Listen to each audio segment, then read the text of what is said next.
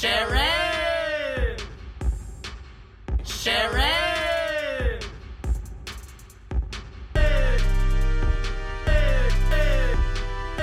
Hey guys, thanks for tuning in today. We have a really cool guest. You know him from The Magician's Ugly Betty, Covert Affairs, and now starring on the really funny show Insatiable. Please welcome Chris Gorham. Hi. Hi. I'm so happy you're here. Thank you. It's nice to be invited. I'm a big fan. I think you're so funny and talented. Not only in funniness, but in everything. I don't even know why I said that, but the truth is, if you can do comedy, you can freaking do drama. It's true. Well, it's been a really interesting facet to my career, is that I've gone back and forth between dramas and comedies. And whichever genre I've just completed is the only genre anyone thinks I'm capable of doing. I'm laughing because it's so true for everybody. It's such a narrow idea. It's so for an industry that's based on creativity, it's always shocking how uncreative so many people are. It's crazy, but the fact really is truthful. If you can do comedy, you can make that easy adjustment to drama. Yeah. The other way around, not so much. No, it's so not always true. You've proven yourself that you are capable of all facets in this industry. I spent the beginning of my career doing all dramas. Well, I guess Popular was Ryan Murphy's first show. You could say was a dramedy. Yes. But I literally could not get an audition for a comedy. Like, they wouldn't see me. Even when you were on the show Popular. Yeah. Until I got an audition for a CBS sitcom called Out of Practice, which I booked. Yeah. And so then I was on a sitcom for a year. And that show... Wait, let me just... You were on the show Popular. Right. Then you had... You were trying to get in, then you finally got in for your very first one, and you got it? Yeah. Crazy. Right. Crazy. And so, yes. And so then I do a sitcom for a year. It ends. And then my agents are like, yeah, we're having trouble getting you in on the dramas because now everyone thinks you're just a comedy guy. I was like, I couldn't believe it. It's been literally 12 months. And there's no institutional memory at all.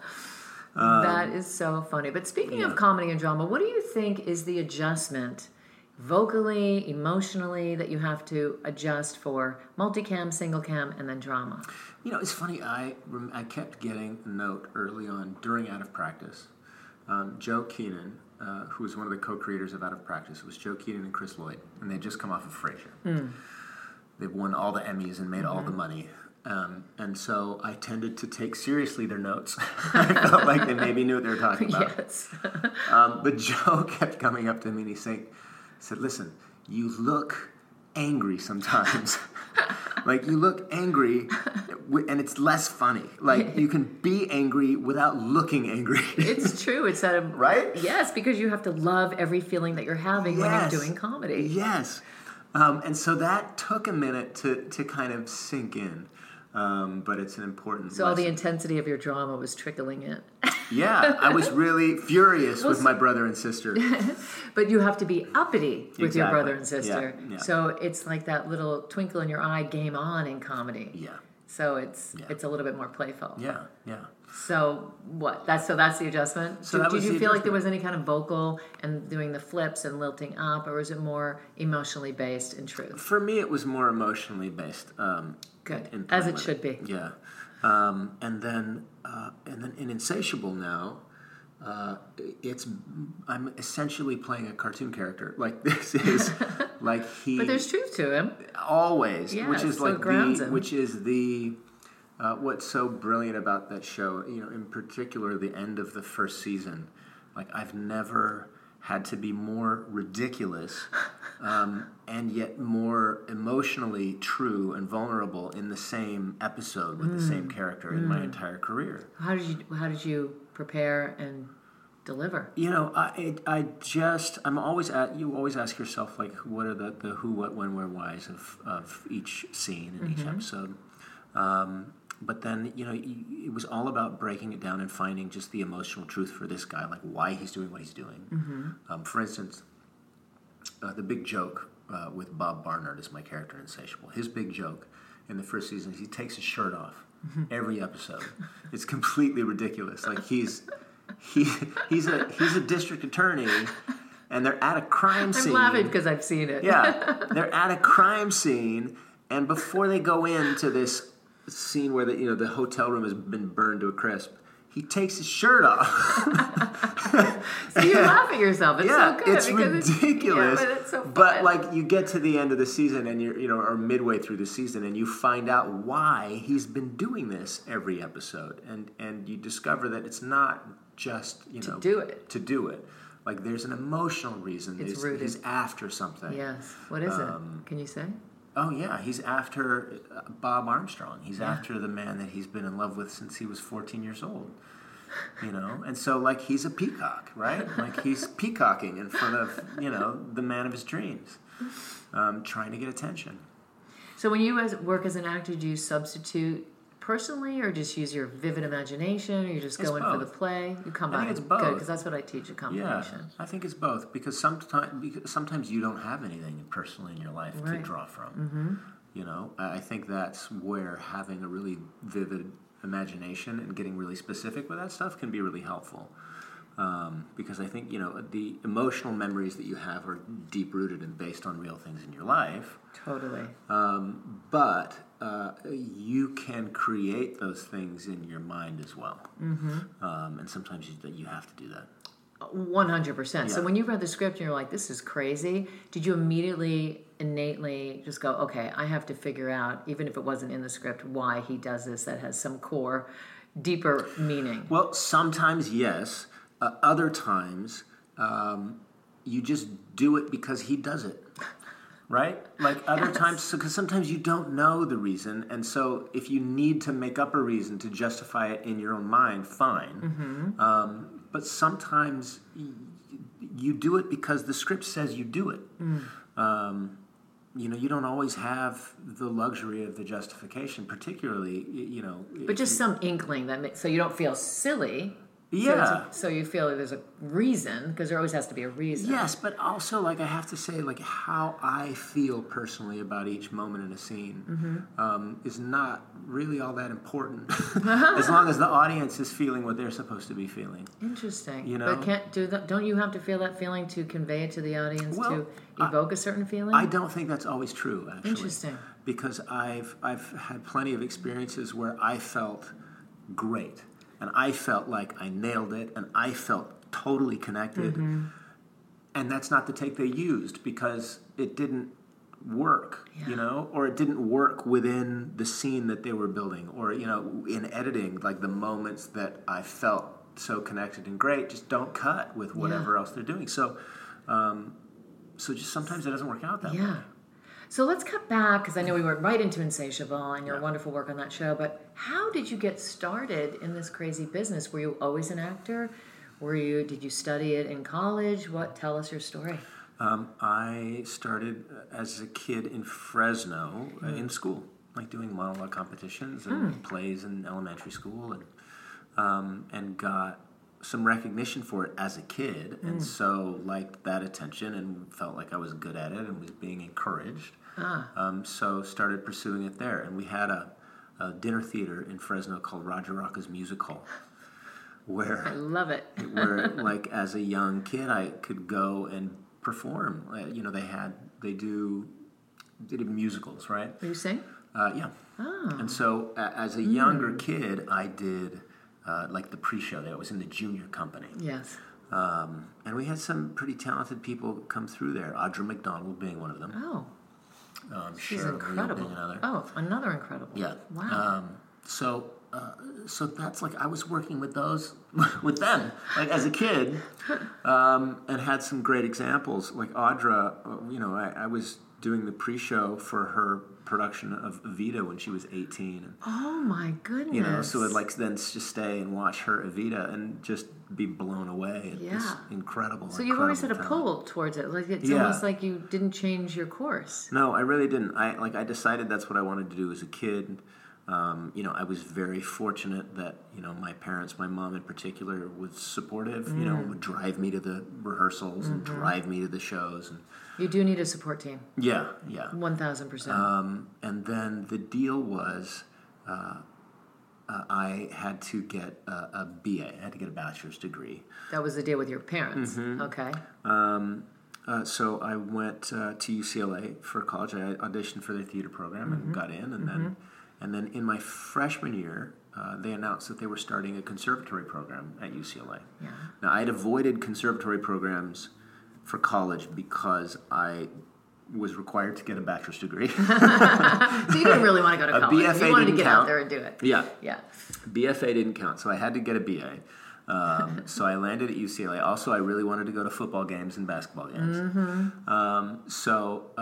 But then during my freshman year, they announced that they were starting a conservatory program within UCLA where you still get your BA, but it's a fully fledged conservatory. Amazing. So I re-auditioned, got into that. And so for my last 3 years, had conservatory training.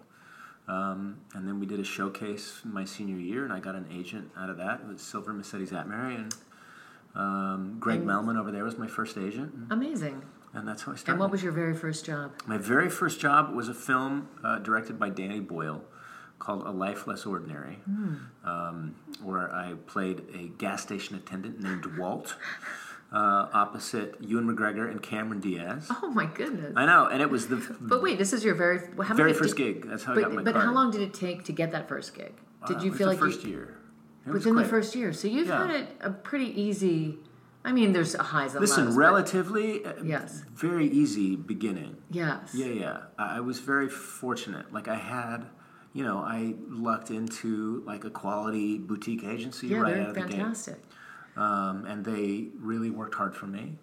I got that gig in a major motion picture as my first job. So exciting. Had a great experience. It was the very first day of production on the movie, and that my scene was the first scene up. Oh, my goodness. So, like, I was there at the beginning, and and they all treated me like I was part of the family, even though I was gone after lunch. And they never saw me again. But, you know, for that 6 hours, like I felt like I was a part of that film. Yeah. And having that be my first credit, I think opened some doors for me. Mm. And then my second job was an episode of Spy Game. John McNamara hired me, where I played a young Marine, the youngest looking and skinniest Marine that's ever been in the Marines, and his evil robot twin. That's crazy. So that was my second job. But so after you got that, was there a momentum? You felt like there's a momentum, and then did you ever have a cycle, which I talk to actors about, that you have that cycle that all of a sudden you're working and things are going great, you have your training, you know how to create character, and you're doing the same thing, and then you don't book. Has that ever happened to you? Yeah, it happened after Covert Affairs, hasn't it? Tell us. So Covert Affairs was on for how many? Covert Affairs was on for 5 years. Okay. And it was my 8th show. Mm. And I worked pretty consistently up through that show, finished that show, and kind of couldn't get arrested for almost 2 years. What happened? Were you still going out? Were people? Yeah. So after you get off a show, you still have to audition. Yeah. You don't just get offered another show. No. You start from the very beginning again. Correct. Every time. Like Ty Burrell and I used to joke about it all the time. It's like while you're on a show, you're treated like a king. You know, like everybody kisses your ass. Like there's not you can do no wrong. And the second that it's over, you're just another fucking actor. Which he doesn't say with disdain. No, he supports all the actors, but there's a whole... But, that's the attitude. That's what it feels like. It's an emotional roller coaster. That's what it feels like, when you walk into a room and you're no longer on a show or on a film. You know what I mean? Yes, I do. That's what it feels like. But so let's get back to that cycle. So after that show... Then you started going out for things. You didn't feel like you were doing anything differently, but nobody was responding. And how did that affect you emotionally? It was really hard. Yeah. Like you get into a cycle, and for me, we were talking about this a little before we started, but I'm married. I have 3 kids. Mm-hmm. My oldest is on the spectrum and has special needs, and we're a single-income family. Mm-hmm. My wife, Anel, was an actress for many years. Who's beautiful and incredibly talented and should be acting again. Yes. That's a side note. Yes. Well, that's the thing where it's the unfortunate kind of reality of our of our home and our family, it just kind of made that impossible after a while. So the pressure of providing for a family, you know, living in Los Angeles, is great. And, you know, things had been going fine.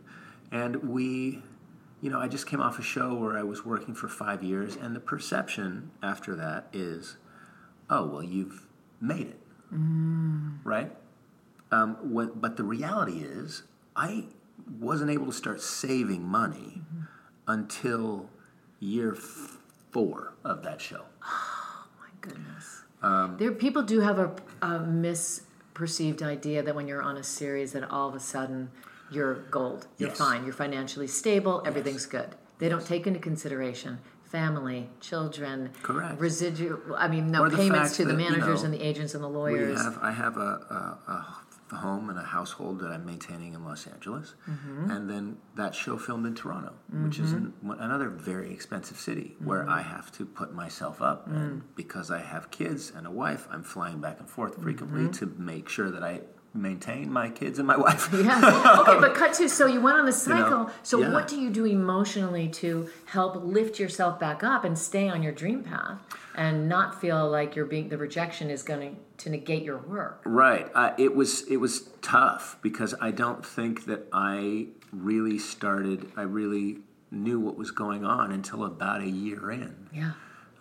When I sat down with my agent, and you know, he had a really frank conversation with me and said, "Listen, my feeling is that you're going into these rooms a little desperate." He said, "I mean, I don't know that this is true." He's like, "This is just my feeling. Is that like it? A neediness. People can tell you need the job, and it's not. It's which is very important to say because once you do that." No one is going to give you that job. No. So that sense of power and self is huge. Yes. And so that was really hard to hear. Yeah. Did you feel it, though? Did you feel it? Well, I had to take a really hard look at it. Yeah. Because I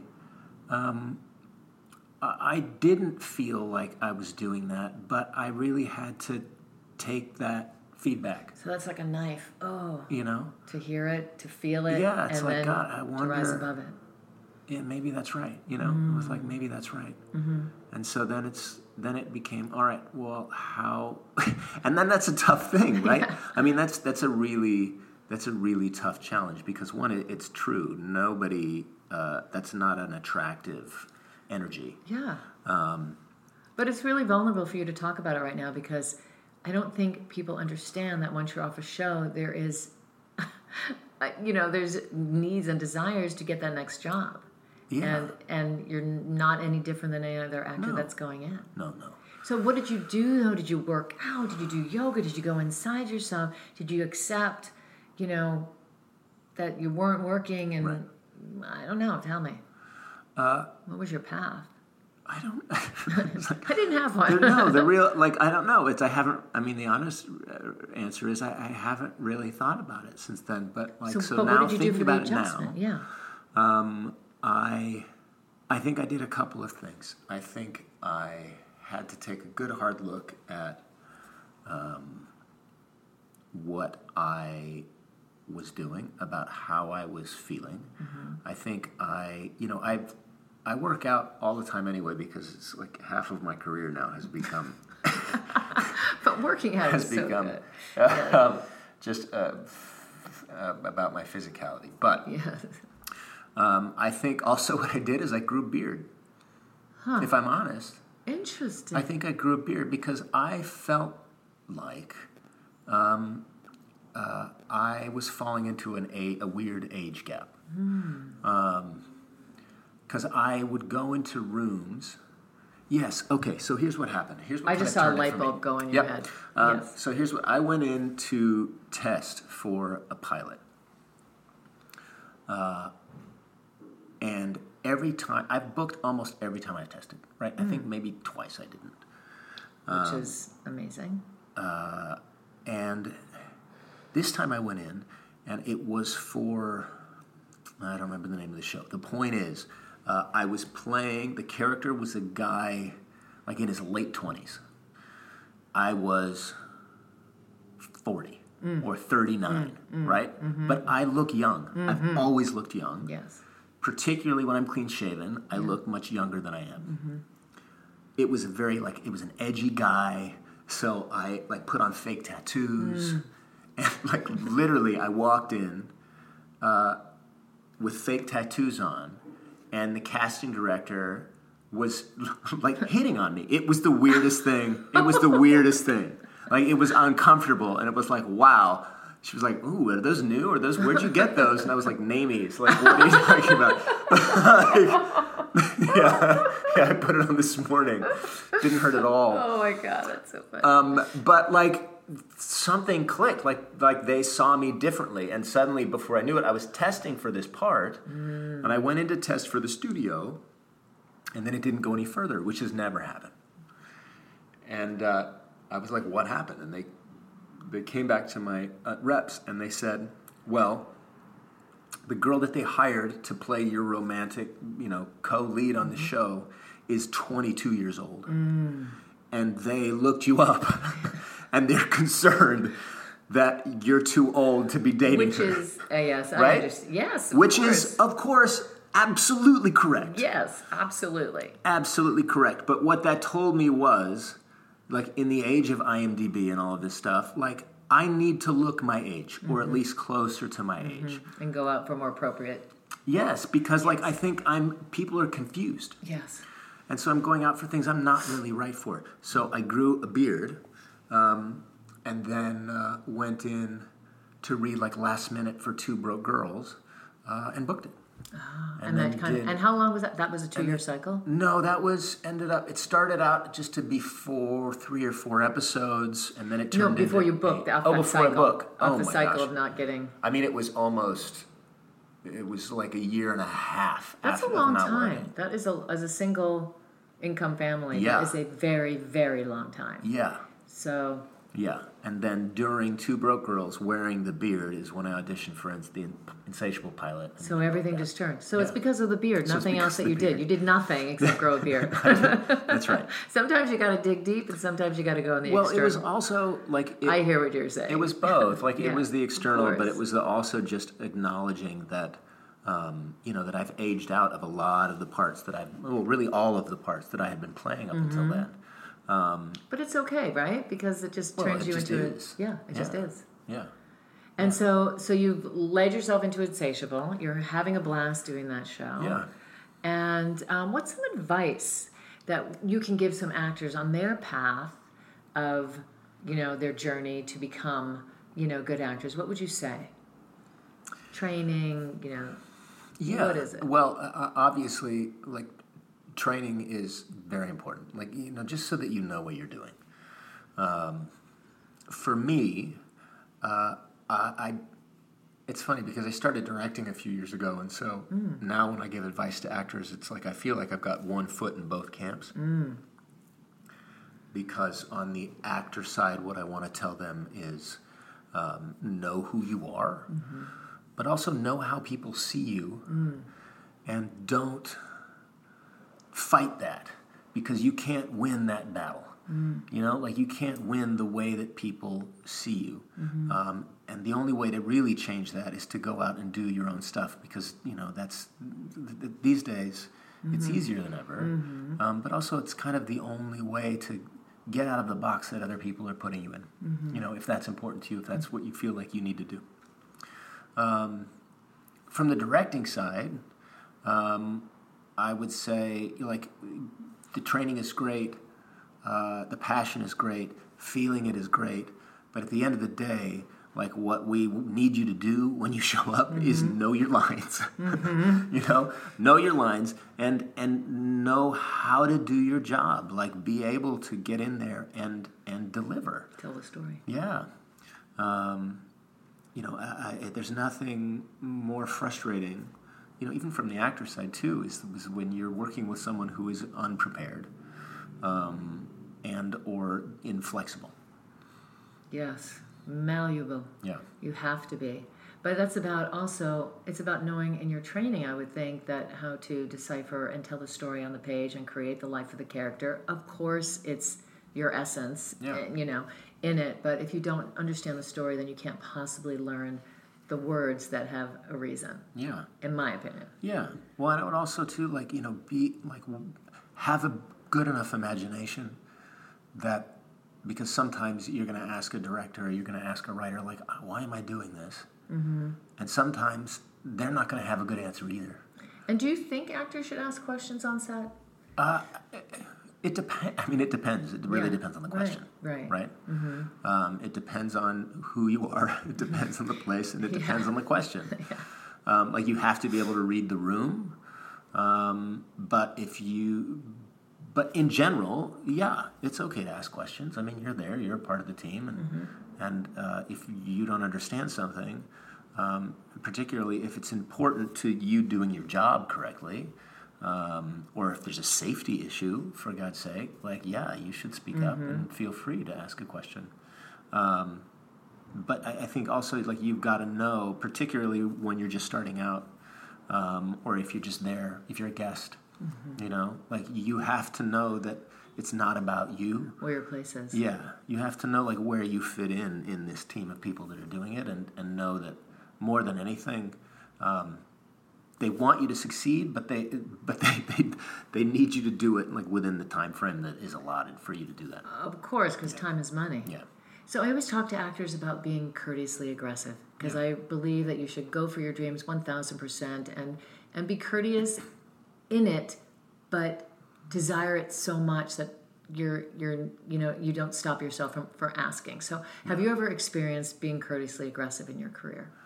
I think it's kind of how I've never phrased it that way, but I've kind of been like, I've just kind of like that. Mm-hmm. Like, I've always been kind to everybody that I work with. So important.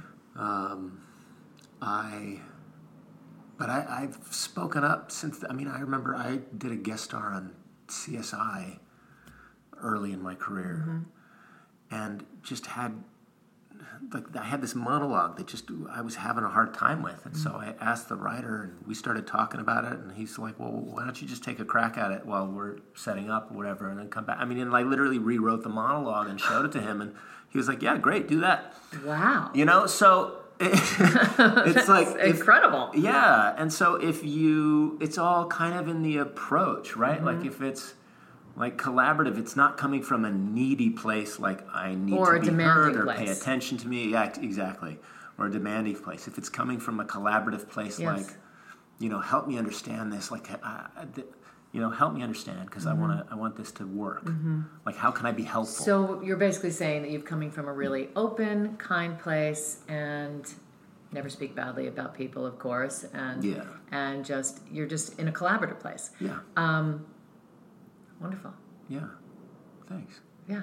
I'm so happy to have you on today. That's a pleasure. Thank you so much. No problem. Have a great holiday. Send my love to your gorgeous wife. I will. She sends her love back. And you guys, watch Insatiable. It's really, really funny. It's funny, but it's got core. It's got core. Yeah. That's what's so great about it. For comedy, it's always better when it's grounded in, you know, in the internal secrets of the life of that character. Yeah, exactly. So what's up for 2020? Let's close out with something inspirational for everybody to hear about you, about life, about something. Oh, great.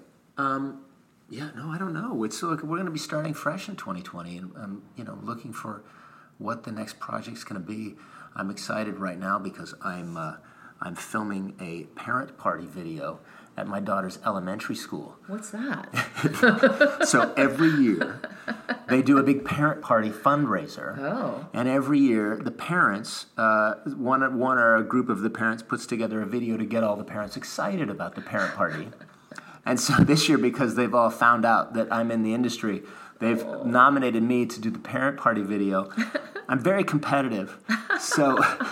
So we're shooting a black and white silent film with a few of the children from the school, and we're going to be filming that on Thursday, and I'm actually really excited about it. So adorable. I love it. It's going to be great. Oh, my God. It's incredible. Family's everything. Yeah, that's right. All right. Best of luck to you. Thanks for tuning in, you guys. Stay courteously aggressive. Have a great holiday.